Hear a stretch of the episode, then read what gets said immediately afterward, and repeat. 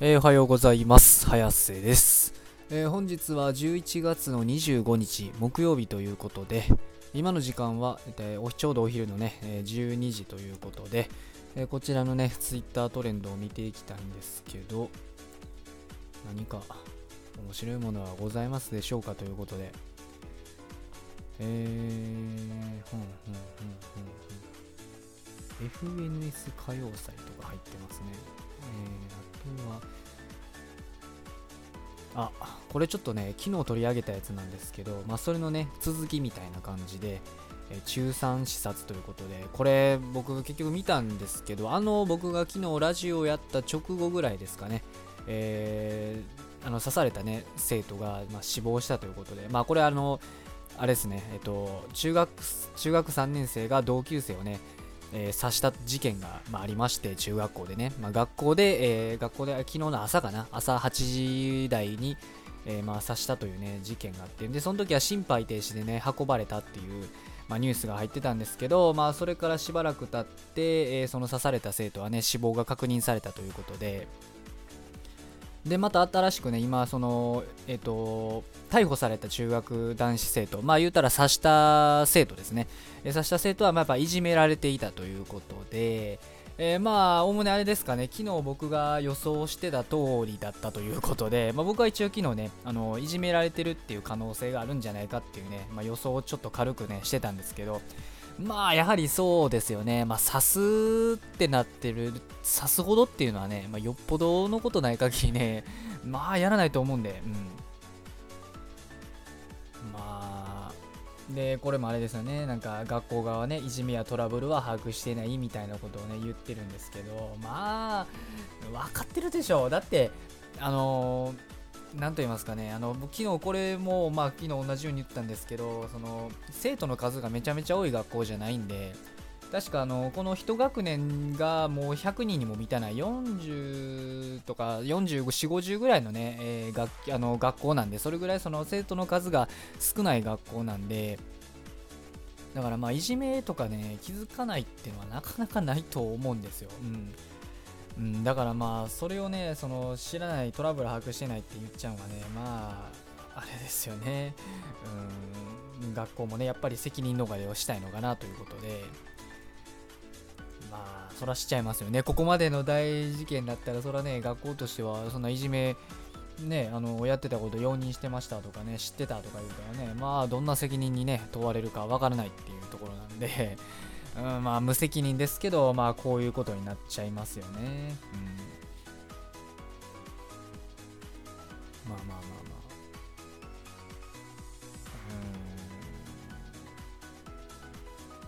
うん。これはねまあでもいじめがね、まあ、これも、うん昨日言ったんですけど、まあ、いじめられてたからといってね、でもね、一時の感情に任せてね、やっぱね、殺したっていうのはね、まあ、よくはないですよね、やはりね。うん、だからね、あのやっぱりそのどんだけねその最初相手がねいじめとか悪いことをしてたとしても、うん、その結局法律でねその裁かれるのはやっぱ刺した方っていうね、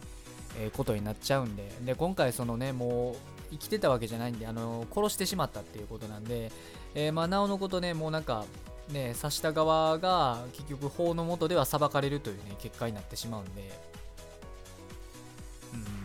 難しいですよねこれってうんまあ昨日と言ってることはあんま変わらないですけどやはりうん、いじめというものは良くないなっていうのは、まあ、改めて思いますよね。そのいじめた側もね、結局得しないんですよね、こんな感じで。あのそのやってる瞬間はね、まあ楽しいかもしれないんですけど、結局この刺された生徒もね、その自分がいじめたことによって自分の人生をね、終わらせるというね、結果になってしまったんで、まあ言い方悪いですけど、まあおまぬけな話じゃないですか。なんか、あのいじめというね、そのしょうもないことをやったがゆえ、やったがために、その自分の人生が終わってしまうというね、まあくだらないじゃないですか。すごくくだらないじゃないですか。多分思いますよ。そんなんだったらね、あの、まあ、今頃天国で思ってるかもしれないですね。こんなことなら、ね、いじめなんかしなければよかったって。後悔してもでも遅いと。うん。うん、だからね、そのいじめって本当にね、そのいじめられた側は当然ね、それはもちろん嫌だと思いますしいじめられた側っていうのがもちろん当然かわいそうなのは事実なんですけどそのいじめた側もねこうして人生が終わるみたいなねそういった最悪の結果をね生んでしまうと。で結局ねその仕返しで刺した側が残され残ってだけがね残ってで法の下ではなぜか裁かれるのがそっちと。本来そのね、いじめた側っていうのもね、それは裁かれるべきだと僕は思ってる派なんですけど、だってそもそも、あのまあ、物理的にね、あの刺すんとは違いますけど、言うたらね、心を、心、相手の心を刺してるようなもんですから、そのいじめっていうことだけでね。だから僕は別にそこにはね、その精神的、物理的っていうことにその差はないと思ってて、やってることは結局同じなんですよ、両方、最終的には。あので、まあ、でや最終的にやったことは同じなんですけどでもやっぱりね先にやった方が僕はまあうん、やっぱダメだと思うんですよ。だって、そのいじめられた側にね、最初な、いじめられた側の人がね、何もしてないのにいじめてるっていうことは、ことがあったらね、それはいじめてる側が悪いじゃないですか、やっぱり。うん、だからまあ、いじめはダメだ、まあ、いじめはダメですよね。結局、だからこれ見るとね、なんかほんとどっちがかわいそうって思えなくなっちゃうんですよね。なんか結局いじめて刺された側も、いや、自業自得やんってなりますし、で、刺した側は刺した側でね、結局殺しちゃったっていうことがもう最後に残ってるんで、だからいじくらね、いじめられてたからといってね、殺していいっていうのは、それは通らないんで、当然。それはね、当然通らないんで、まあだから、まあ結局なんか、ね、こういうのを見ると本当にやるせないというか、うん、なんか、ああ、みたいな、もうなんかお互い、あれだね、やっちゃったね、みたいな感じでね、終わっちゃうんで、なんとかね、だからいじめられてる側もね、その刺す前にね、もうちょっとなんとかできなかったのかなっていうのもあったりするんですけど、ただね、この学校の側のね、この対応を見てる感じだと、うん、それもできなかったのかなとね、うん、思いますね。うん、だからまあ結局は、その、ね、これもしいじめをね、その見過ごしてたっていうのであれば、周りの大人がいっちゃんクズなのかなっていう気はちょっとしちゃいますよね。うん。うん、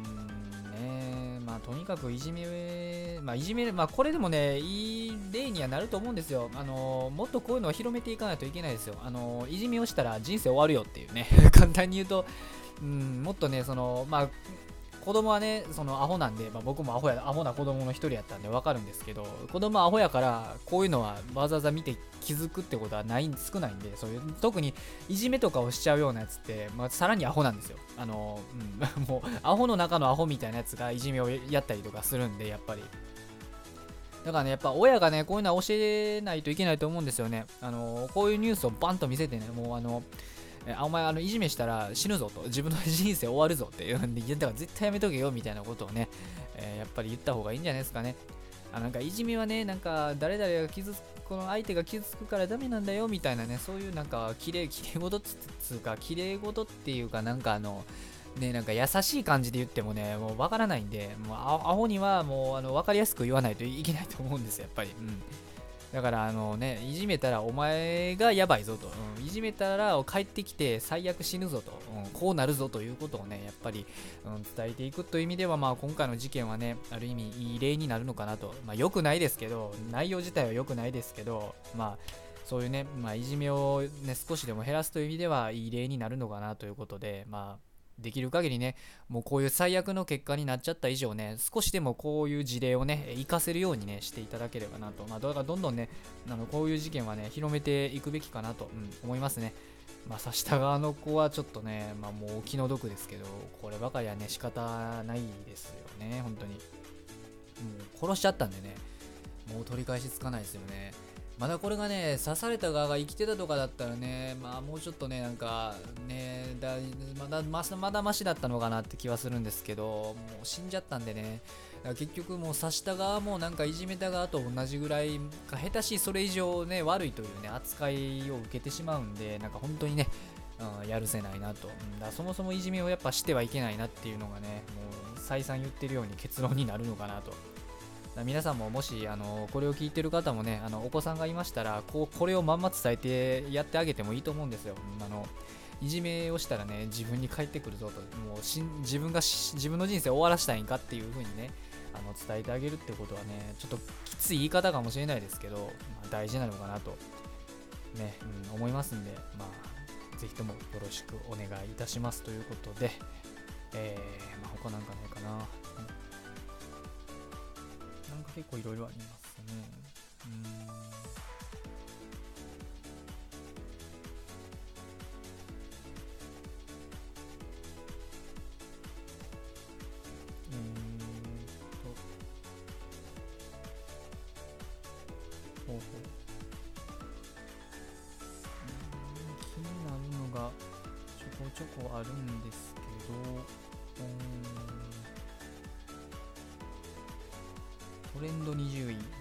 国暴走省というこ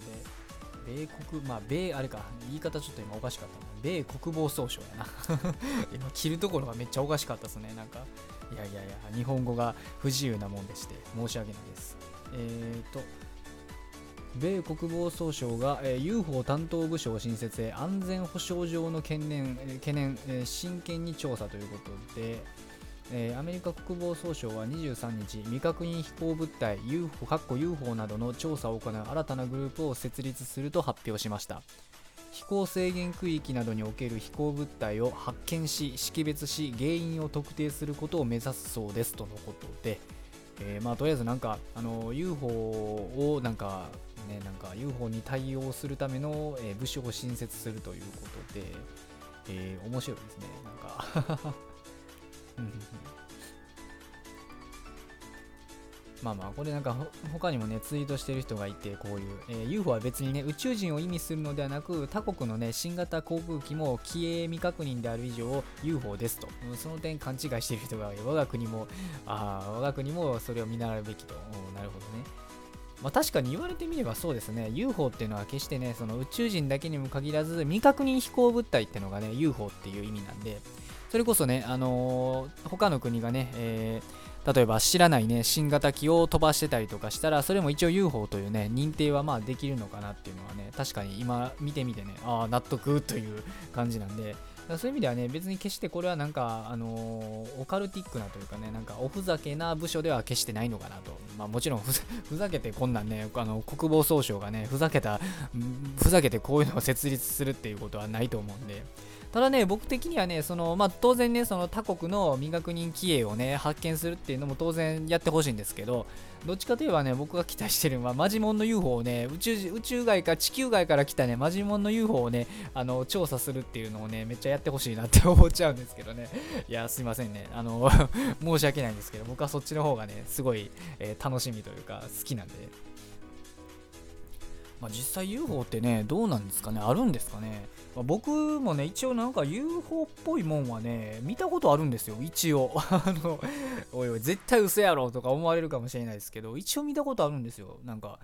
あのほら、よくある、あれじゃないですか、あの飛行機みたいな、その、分かりやすいね、直線軌道じゃなくて、ほんま本当になんか、ね、変な軌道をね、描いてる光っていうのをね、僕は空でマジで見たことあるんですよ。まあ、わかんないですよ。結局それってあの、ただのヘリコプターやったとかいう可能性もあるんですけど、ただね、僕が見たのはね、ヘリコプターにしてはね、その、軌道が、何と言いますかね、うん、不規則で、もうちょっと速い感じの軌道だったんで、ヘリコプタ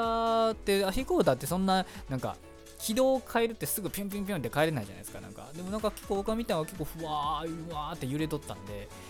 うん、まあわかんないですよ結局そんなん言ってヘリコプターっていう可能性も大いにあるんですけど、まあ、ただ結構なヘリコプターにしては割とかなり高い位置というか上空すごい上空だったんででしかも結構光も強めだったんで遠い割に光が強めっていう感じだったんでヘリコプターではないと思うんですけどまあ果たしてどうなんでしょうかということで、うん、気になりますよね実際。まあ、本当にね UFO って存在するんですかね。あのここで言う UFO はねあの宇宙人の UFO って意味ですけど、まあ、皆さんもねもしあの UFO をねえー、見かけた方がいらっしゃったりとかしたらね、なんかコメントの方に、え、書いていただけると嬉しかったりするんですけど、まあ実際 UFO がほんまにあるとしてね、そのどこら辺から、どっからね UFO ってやってくるんかなとかね、ちょっと予想しちゃいますよね。うんまあ、実際その地球以外にもねその生命がいそうな星っていうのは、えー、あったりとかするみたいなんですよね。だっけあの名前ちょっとうろ覚えなんですけどハビタブルハビタブルかなんかハビタブルゾーンかっていうなんかそういう感じのね名前のゾーンがあるわけなんですよ。言ったらあの簡単に言うとその地球みたいな条件下の星ってことですね。だからあの太陽太陽系以外の、えー場所でも言える話でその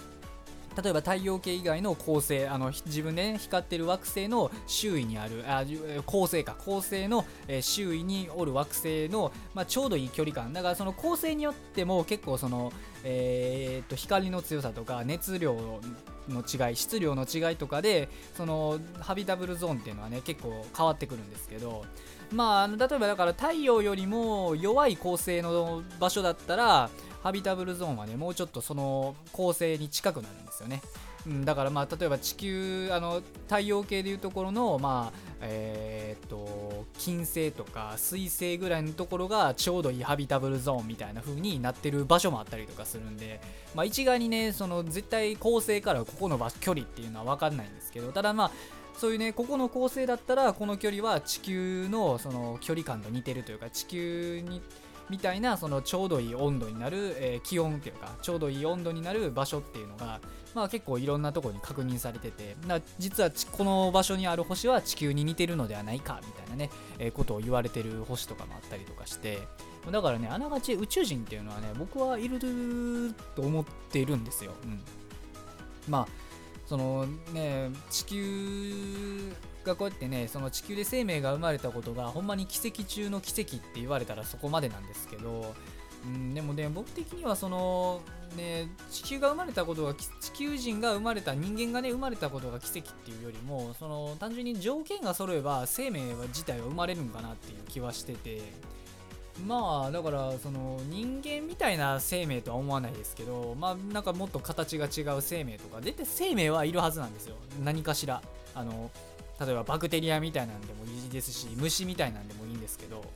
絶対その生命っていうのは地球外にも100%僕はそれに関しては100%と100%っていうかまあ99%とあえて言っときましょうか。90絶対っていうのは世の中に絶対はないんで。で、まあ、99%ぐらいはね生命は絶対いると思ってまして間違いなくね。だからそういう意味ではね UFO っていうのはねほんまにその未確認ねあの宇宙人の UFO っていうのもねまあ存在するのかなとうん思ってたりするんですけどね、まあ、果たしてどうなんでしょうかということで。まああとは太陽系内にもね一応なんか水がある惑星があるとかね。まあえー、例えば、えっと、どこか、どこやったっけな？木、え、木星の衛星やったっけ？ちょっと、めっちゃうろ覚えなんですけど木星か土星あたりの衛星でなんかエウロパっていうねなんかめっちゃ水分が多い、えー、表面に氷が張ってある、えー、中にめちゃめちゃ水が実はあるんじゃないかとかね言われてる星もあったりとかして。まあさすがにでもねそこまで離れてる太陽から離れてる環境だとさすがに生命がいたとしてもねその人間のような生命は多分いないと思うんですよね。まあ、ただでもそういう厳しい環境に耐えれるような生物だったらいたりとかであとはあれですかねあの地表にはいなくてもその海底火山みたいなのがあって、まあ、その海底の中においては生命が活動できるみたいなね、うん、星もあったりとかすると思うんで、まあ、それこそほんまにねあの水の海底の中だけあったかいっていうような場所やったらそれこそ人間みたいな 生物は生まれないと思うんでまあお魚みたいなね魚とかそっち系のがいるんかなとかねまあいろいろ、えー、想像ができたりしますよね。うんまあちょっとすみません。僕宇宙はねあの、まあ、別にそんな知識めっちゃあるわけじゃないんですけど、まあ、好きなのは好きなんですよね。なんかすごく。なんかロマンがあるというか。いや僕あのい、まだにそのこんな年になってもねなんかあの宇宙の図鑑とか見て割と楽しいって思いながら 見えちゃう、うん、なんかガキガキなわけなんでちょっとね今回のこの UFO っていうのはねすごく反応しちゃったということで。皆さんもねなんか他にもねこういう面白い星があるとかね宇宙人こういうところにいる可能性あるよとかいうねまあよく俗に言うスーパーアース的なね、えー、そういう星があったりとかしたら、えー、教えていただければ嬉しいです。えー、今日は、えー、木曜日ということで、また1週間、えー、じゃあ2週間じゃあ、え、週末にね、差し掛かる前の曜日だったりするんですけど、えー、まあどんだけね、えーまあ、週末だろうが、えー、まあいじめが今いじめがね起ころうが、えーまあ、UFO が、えー、いようが Twitter のトレンド世の中の情勢は常に更新されているということなので今日も一日学校も仕事も何もない方も頑張ってほどほどに生きていきましょうということでそれでは失礼します。